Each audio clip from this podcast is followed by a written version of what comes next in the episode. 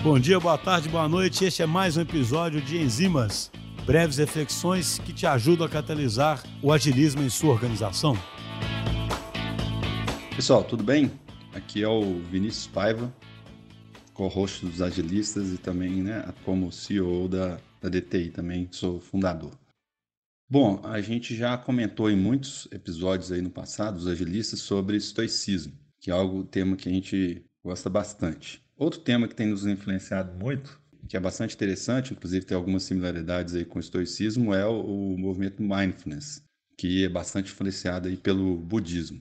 Então, o que eu vou falar hoje aqui é uma reflexão sobre uma, um relacionamento entre o mindfulness e a liderança. O mindfulness já, já vou adiantando aqui que eu não sou nenhum especialista, né? Mas o mindfulness, alguns autores caracterizam ele como uma consciência plena, né? Sobre o momento presente, observando aí pensamentos, sensações, sentimentos, sensações corporais também, né? Com bastante atenção, consciência e sem, um, sem julgamento. E o que, que isso pode ter a ver com liderança, né? Quando você está atuando como. Na verdade, assim, essa reflexão ela valeria para qualquer pessoa, em qualquer situação, quer dizer, em quase qualquer situação, mas aqui a gente vai falar especificamente sobre o olhar em relação à liderança. Acontece que, por exemplo, o momento atual, onde está tendo muita pressão por produtividade, demissões, reduções de investimento em vários lugares, é bastante comum que nossas emoções elas sejam ativadas de forma bastante constante. Então a gente pode ficar tenso, a gente pode ficar com raiva, a gente pode ficar com um senso de urgência muito gigantesco, que não necessariamente é ruim. O problema é que muitas vezes esses, esses sentimentos, sensações que a gente tem, eles provocam uma certa impulsividade no nosso comportamento. E isso tem uma característica vinculada com a nossa evolução.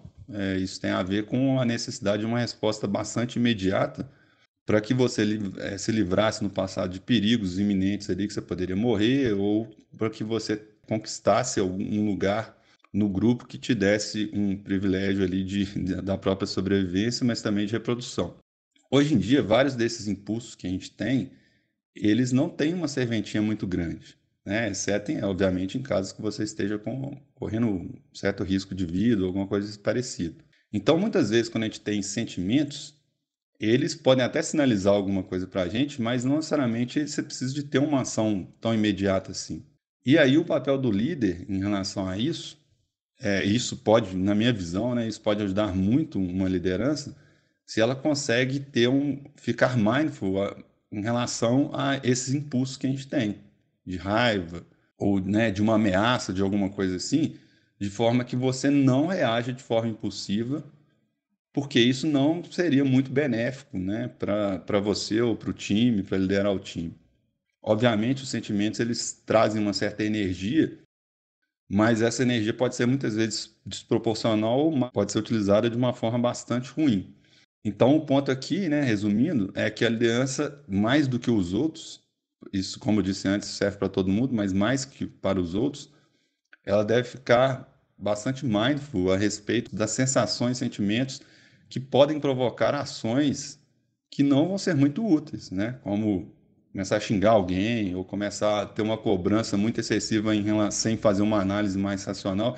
Então, é, a reflexão é: fique atento aos os impulsos que você está tendo ali, de forma a observar quais deles são realmente úteis e qual informação está sendo transmitida para você mesmo ali que você faça uma reflexão mais racional sobre aquele ali e lidere o grupo de, de forma mais sábia e de forma um pouco mais tranquila, mesmo que requeira um certo senso de urgência no momento. Enfim, é isso, essa é a reflexão de hoje.